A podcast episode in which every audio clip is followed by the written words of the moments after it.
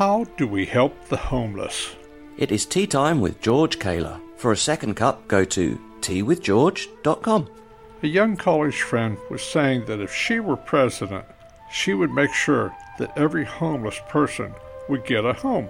And I said, Well, how would you do that? She replied, I'll order the government to provide the homes. I said, The government doesn't need to do that. You can do it yourself. She said, How? I said, Come over and mow my lawn, and I'll pay you $30. So she came over and mowed the lawn, and I gave her a receipt for $30. She said, Where's my $30? I said, I gave it to the homeless so that they could get a home. She said, That isn't fair. I'm the one who mowed your lawn, and you gave them $30. Why didn't a homeless person mow your lawn instead? And you could have given him or her $30, and they could have helped themselves. I said, Well, I think that you have the makings of a Republican.